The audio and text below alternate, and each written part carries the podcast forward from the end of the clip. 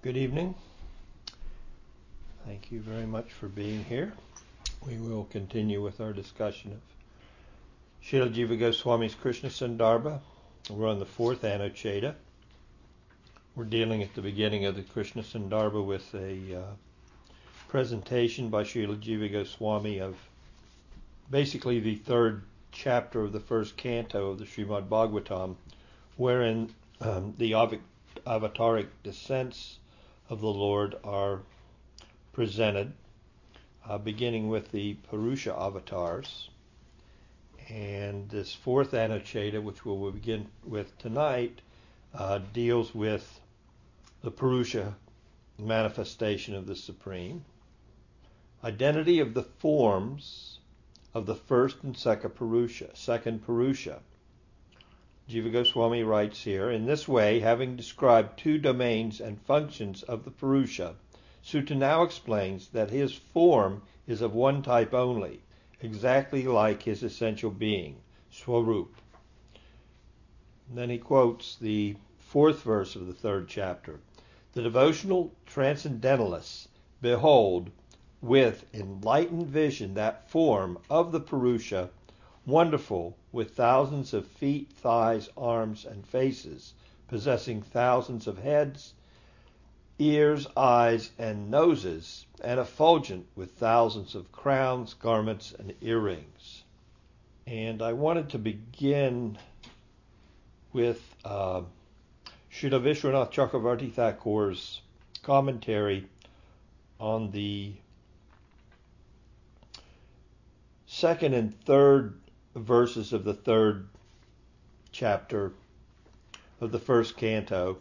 Uh, coming just before this, uh, he kind of elaborates here in a way that I want to share with you uh, the exact correspondence between the Purusha avatars and the uh, Chaturvyuha uh, in a way that's uh, um, gives us some some deeper understanding. So his the English translation of as presented uh, in his commentary on the Bhagavat Purana goes as follows. After Garbhodakshai Vishnu lay on the water and went into trance, Brahma, Lord of the universal creation, appeared from the lotus in the water of his navel. The expanse of planets is imagined to be situated at various places on his limbs. This form of the Lord is pure sattva unmixed with rajas and tamas, and is composed of eternity, knowledge, and bliss. So the the the verse itself we went over in in the last discussion, but what I really thought was um, um, a little bit more um, comprehensive and worth, worth sharing was his commentary on these two verses. So Vishwanath Chakravarti Thakur says there, that Purusha entering into each universe situated in his hair holes lay down on the Garbhodak water which he created there and went into a state of trance, Yoga Nidram. The planets from Patala to Satyaloka are imagined to be situation, situated at particular places on his limbs. This form of Padmanabha, Garbhodakshai Vishnu, a portion of Pradyumna, is a portion is Padmanabha, Garbhodakshai Vishnu, a portion of Pradyumna. So here Vishwanath's making it pretty clear that what exactly is the relationship with between the Purusha manifestations and the Chaturvyuha, Sankarshan, Pradyumna, and Aniruddha. The form mentioned in the previous chap- chapter from 1 to 23 refers to the third Purusha, Kshirodakshai Vishnu, an expansion of Aniruddha. So Vishwanath's clear here uh, regarding the relationship of the various uh, Purusha avatars and the uh, various um, expansions of the Lord as Vasudev, Sankarshan, Pradyumna, and Aniruddha. And he, go, he goes into that a little bit more. The first form, Mahavishnu, is the inner soul of Prakriti. The second form, Garbhodakshi, is the inner soul of the collective jivas in each universe. And the third form, Kshirodakshi, is the inner soul of each jiva. So we're talking about the Purushas and the inner soul of the whole material manifestation. And when we're speaking of Prakriti here, we're talking about the material ingredients and the jiva souls that enter into the universe. So the inner soul, samasti, uh, we were talking about, uh, uh, what do we say, uh, metacosmic, microcosmic, macrocosmic, microcosmic. Different ways to look at the way the Purushas interact and their responsibilities, we could say, their responsibility, their, their fields of action in relationship to the material universe. So the Lord manifests himself as, first of all, Karnadakshay Vishnu at the edge of the spiritual world and he impregnates into that energy of his all the jivas and that is the first that's the Sankarshan manifestation of the Chaturvyuha. Then the various universes extend from his pores, and then he enters into each universe as Garbhodakshi Vishnu, the Pradyumna manifestation, and then he enters into each individual jiva. So the Lord's permeating the material universe in every way. So the inner soul, he's the he's the basis upon all material action from the great creation to the smallest of creations, the universe of your body. So I mean really these are different ways to look at material involvement in our material experience.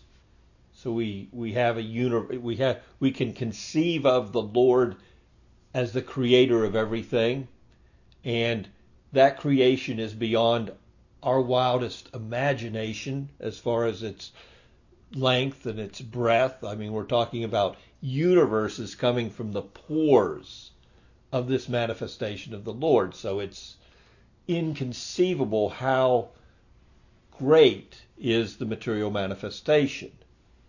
And then we try to conceive of, well, we're living in an environment, one universe, we can't even conceive of it from our vantage point now. But we can receive knowledge of it from Scripture.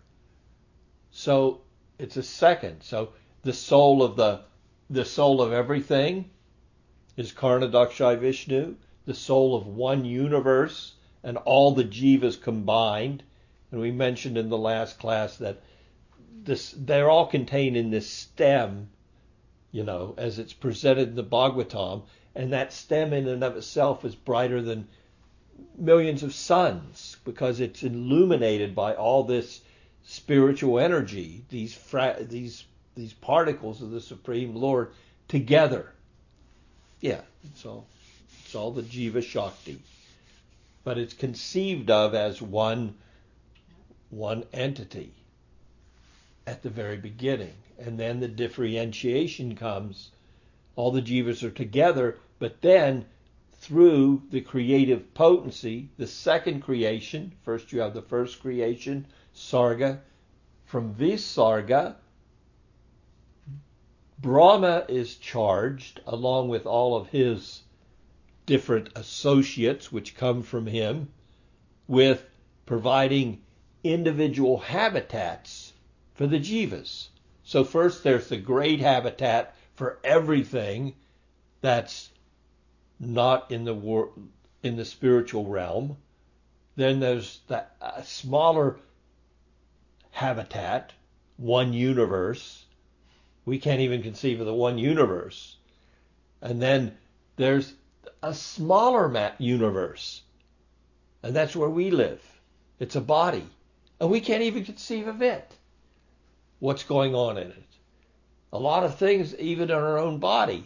You know, we're processing oxygen, you know, we're, blood's being created. Uh, I mean, so many systems in the body for maintaining the body the nervous system, the muscle system, the, the bone system. We can't even conceive of how we can conceive another body within our body if we have a female body. We don't know how that's happening. A little body starting in us, we have, you know, we're then we're creating another body and we don't even know how that's going on, but it's happening within our body. So that's the idea that Vishwanath's trying to convey here. All of this is permeated by this Purusha manifestation of the Lord, this creator. And this creator is at every level. He's at the biggest level that to make all the he's in every universe as the creator again, and then he's within your body as Karnadakshai Vishnu, and he's managing things there. So how inconceivable is that?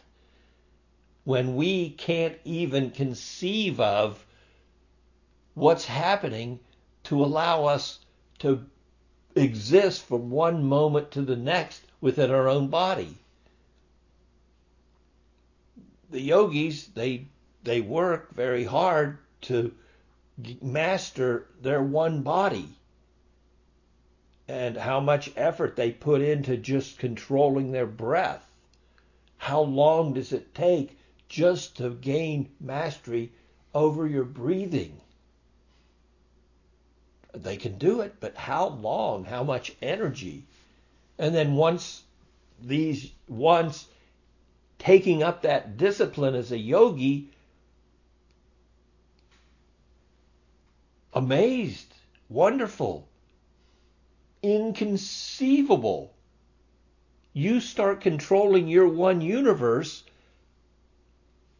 the possibilities seem endless. I can go to any place in the other universe I want on the on the on air currents. I can become smaller in the smallest. I become greater in the greatest. I can, you know, I can what? All these eight mystic opulences. Just from controlling my one little body, I can gain that much mastery and and start it's so just imagine just to imagine, just from taking up this discipline of Ashtanga Yoga, how much power is there in one body. If you can control the, the body, and then from the body gain mastery over the prana, the energy within your own body, then what's available to you?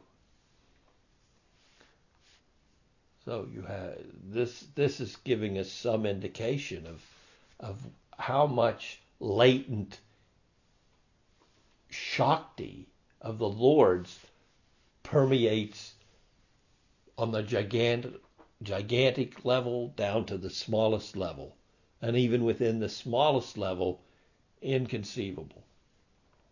And then you have the material scientists taking the ingredients of the material manifestation, the material ingredients, and fiddling around with those. And when they fiddle around with them in a certain way, they can blow up the whole planet with their, you know, they they learn just to, who knows how they do it. They they they tap into some kind of nuclear energy that's latent within every particle of the material manifestation. This is the first, so this is the first Purusha manifestations of the Supreme Lord. This is this is this is the this is the first first thing that we can relate to, and this is where the Bhagavatam begins for us. Conceive of God by understanding how he permeates everything through these Purusha avatars. And if that that gives you some insight and until you've developed the fine discrimination to look at the Lord spiritually, then look at what you're accustomed to and conceive of everything in relationship to this infinite energetic source personality. You see the the the all the plant life and vegetation you see these are the hairs on his body and the eye the sun is his eyes and the the moon and all these different ways are even presented in the Bhagavat Purana of conceiving of the Lord as manifest in everything great and energetic and amazing and beautiful and within a material within the material universe. That gives you some idea of what it means when we say God. And, God and this is a tool only. This is not the Lord. This is just to get you started in your thinking of the Lord. This is for the neophyte yogi. Think like this. Be amazed. Your amazement will never should never end if we can just if you can just begin thinking in this way. Everything that I don't even know about my body, everything that's available through yogic siddhis, everything that I see around me, everything that I see in the night sky, everything that I, you know, that the environment throws at the, at, the, at me as far as the energies. It just it's it gets us thinking, and that's what um, Suta Goswami. That's the way he's responding to these inquiries by the sages to get them thinking in that direction, start turning their consciousness towards God. And now he's answering this fifth or sixth question, fifth question, I believe, by pointing out all right, this is how God enters the universe. So, first he talks about the Purushas. And now we're going to proceed, and different manifestations of the Lord are going to be going I mean, he comes unlimitedly, but uh, Suta Goswami is going to highlight a few uh, for his audience. So, the inner soul of Prakriti, the inner soul of the collected jivas, and the inner soul of the individual jivas.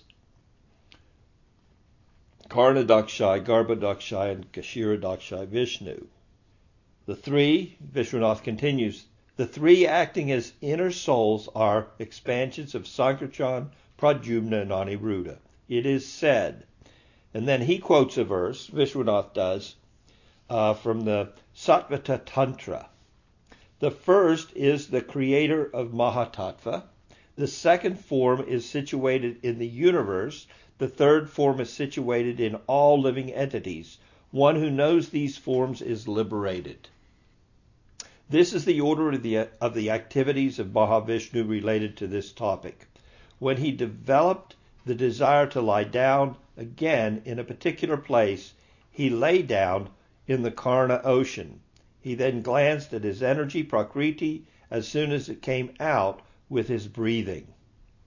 By that glance, making his intention known, accomplished, accomplishing merely by the power of his desire, he produced the Mahatattva and other elements spontaneously, and after creating the universe out of the elements, Garbhodakshai Vishnu, master of the universe, was informed, O master, enter it and go to sleep.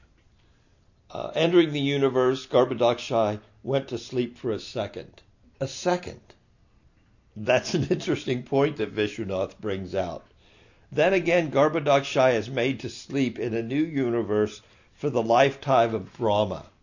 It is said in the third canto, the duration of the two parts of Brahma's life, as above mentioned, is calculated to be equal to one nimisha, less than a second, of the Supreme Personality of Godhead, who is unchanging and unlimited and is the cause of all causes of the universe. Again, the magnitude of the whole material a whole material universe's duration, a lifetime of Brahma, is less than a second in respect to the Supreme. Is the, the points being made? You can't calculate this. He goes into a universe and falls asleep for, asleep for a moment. Well, not even a moment. Brahma's whole life is is not even equal to his moment is the point. You can't calculate how small and insignificant material existence is in relationship to the existence of the Supreme Lord. That's the point being made. Brahma's whole life adds up to nothing in the time scheme of the Supreme. It's, it's here and it's gone before you can even imagine it existing in the first place.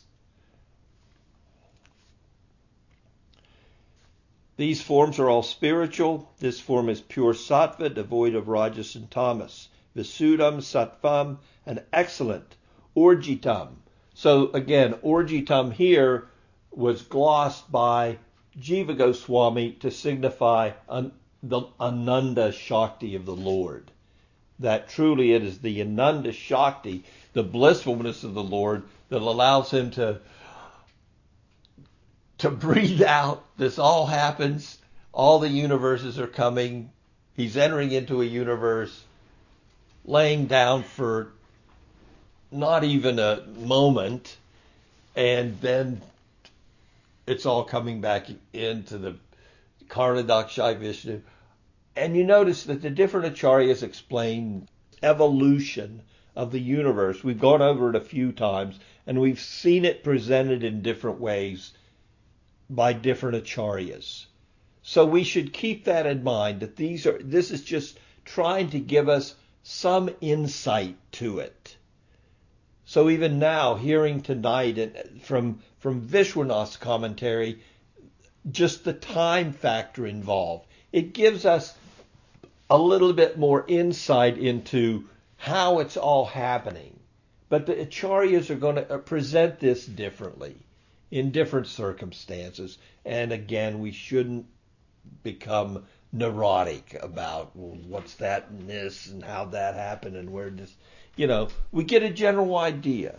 We get a general idea of like Sankhya philosophy. The whole Sankhya philosophy is presented to give us an idea of the evolution from one homogeneous outpouring of energy from the Lord, which we may call pradhan or we may call, you know, uh, the mahat, and then it becomes individualized into elements and both subtle and gross. So we have the five gross elements, and then we have the, the senses, the ten senses, and the mind, and then the objects of the senses, the tongue, matras, you know, five of those. So we come up with 24 elements, but not everybody counts them that way. They count them differently. It's just to give us a conception of there's a lot going on here, and it's all coming about.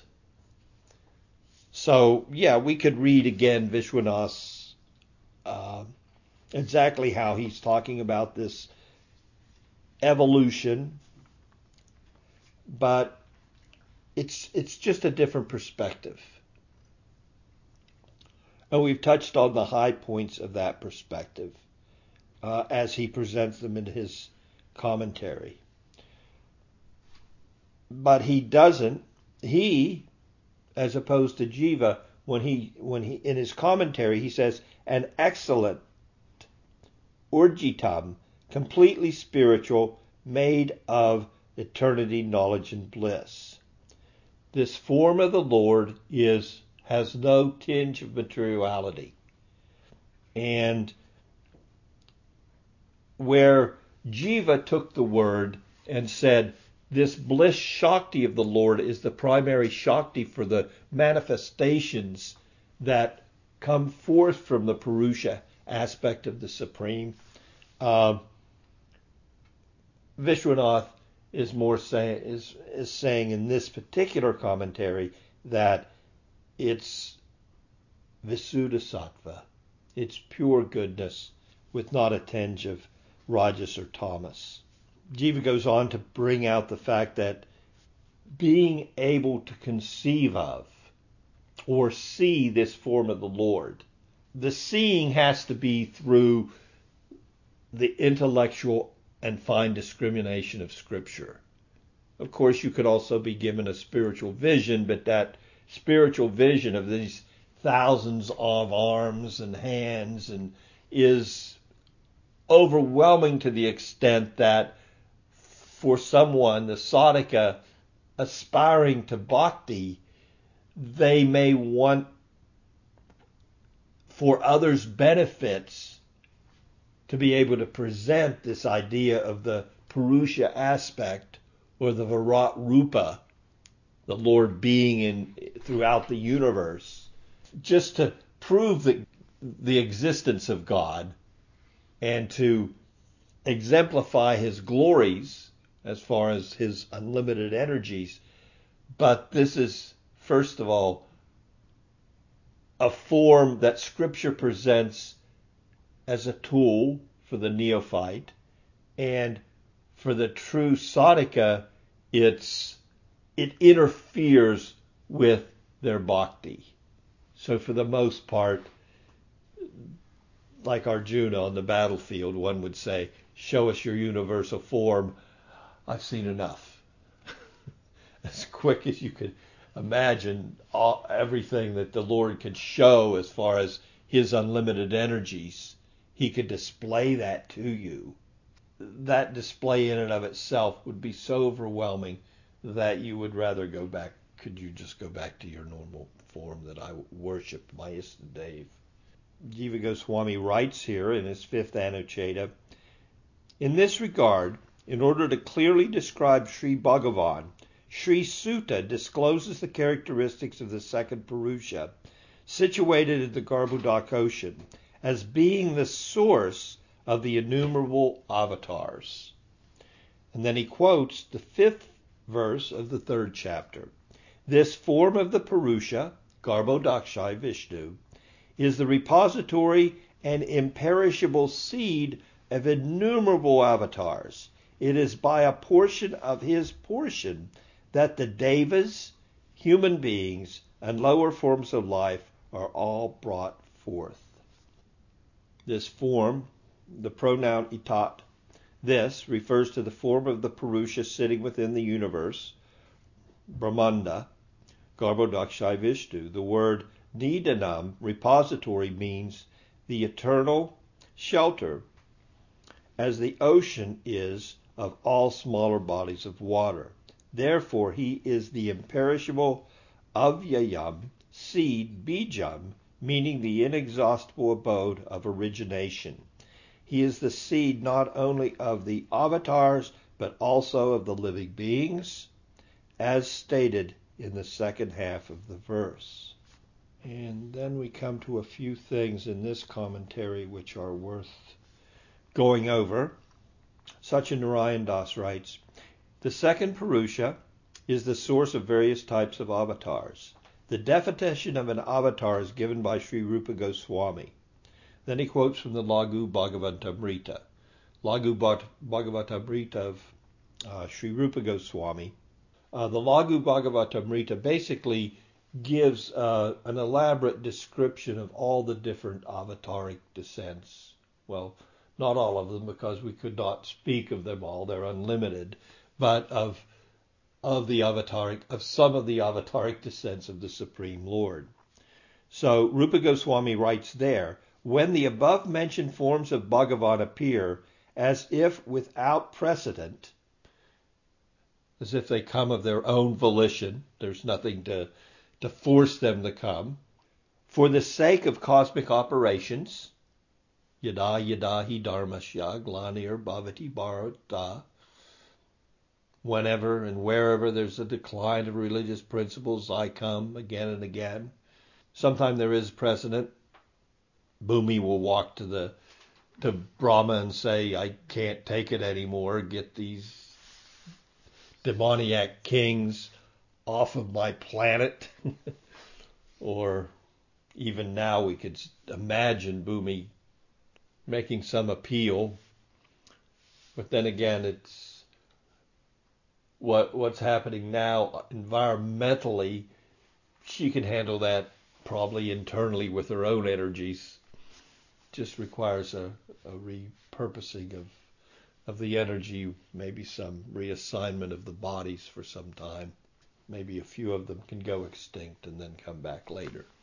However, she chooses to deal with that. But we can conceive of it. The burden of the earth is felt by Mother Earth, and, and she makes an appeal to, if she can't deal with it herself, goes to Brahma.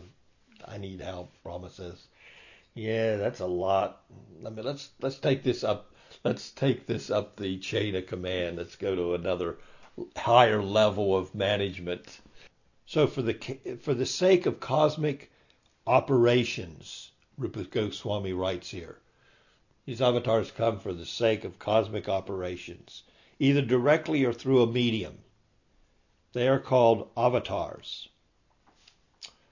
Previous to this definition, Rupa Gos- Sri Rupa writes that Sri Krishna, the original form of Bhagavan, exists in three forms in the spiritual abodes. Okay, so the forms are now discussed a little bit in detail. These three forms are called Swayam Rupa, Tad, Ekatma Rupa, and Avesh. Three different forms of the Supreme Lord. Tad what? Ekatma Rupa. Swayam Rupa is Krishna himself. Tad Ekatma Rupa forms are different in appearance from Krishna, although non different from him in their essential being. Swarup. These are further divided into two. So these expansions of the Lord, which are themselves the Lord, have two divisions Vilas and Swamsa. The Vilas forms are almost as powerful as Krishna, and the Swamsa forms are a little less powerful. So this is in the category of Tad Ekatma Rupa.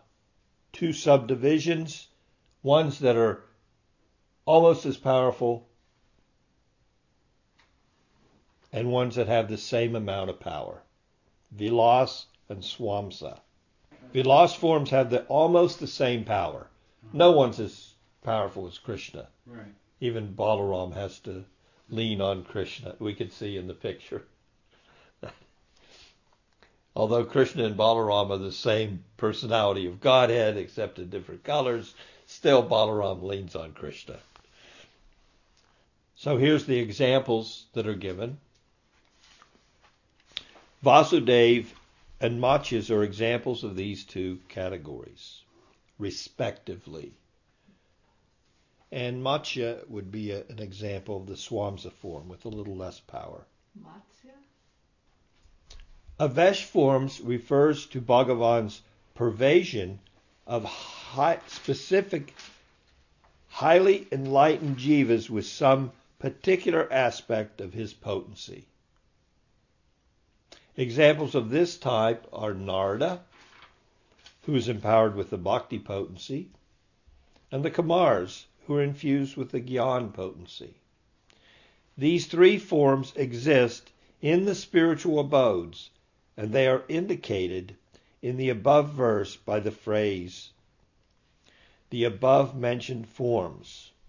In Laghu Bhagavatamrita, the adverbial phrase for the sake of cosmic operations can mean either for the manifestation manifesting the universes as affected by Mahavishnu or for some function within the universe such as uprooting the unrighteous or blessing a devotee. Appearing directly, Swayam means to manifest without taking birth from parents, as in the case of Matsya or Varaha. Appearing through a medium, Durantarena, means to take birth through parents, as in the case of Rama and Krishna. These avatars are further classified as the three as of three types, namely Purusha avatars, Guna avatars, and Leela avatars. The avatars of Bhagavan are usually of the Swamsa and Avesh varieties. Summarized from Laghu Bhagavatamrita 1, 2, 3 through 5. So the commentary is basically an amalgamation of these three verses of Srila Rupa Goswami from the Laghu Bhagavatamrita. In the third chapter of the first canto, Suta Goswami gives a list of prominent avatars to establish the identity of the original form of Bhagavan. In the verse under discussion, he says that the avatars appear from the Purusha and then return back into him. It is for this reason that the Purusha is designated both as the source, Bij, and the resting place, Nidhana, of the avatars. This is stated as such because an avatar descends for the sake of universal operations. And the Purusha is the originator as well as the sustainer of the universe. So the next section of Anucchedas, 6 to 27, present as presented in the third canto, I'm sorry, third chapter of the first canto, the various avatars and uh, speaks of their various qualities and functions. And we will begin with that in our next class with the Kumaras. Understand that the uh, way that the avatars are presented in the Bhagavat Purana, as they were presented to the sages by Suta Goswami response to their question, are not chronologically presented. So there's, although we're going to hear of all the various avatars that Suta spoke of, his presentation is not chronological, and neither will be the presentation of uh, Jiva Goswami here. Any questions? All right, I thank you so much for your association.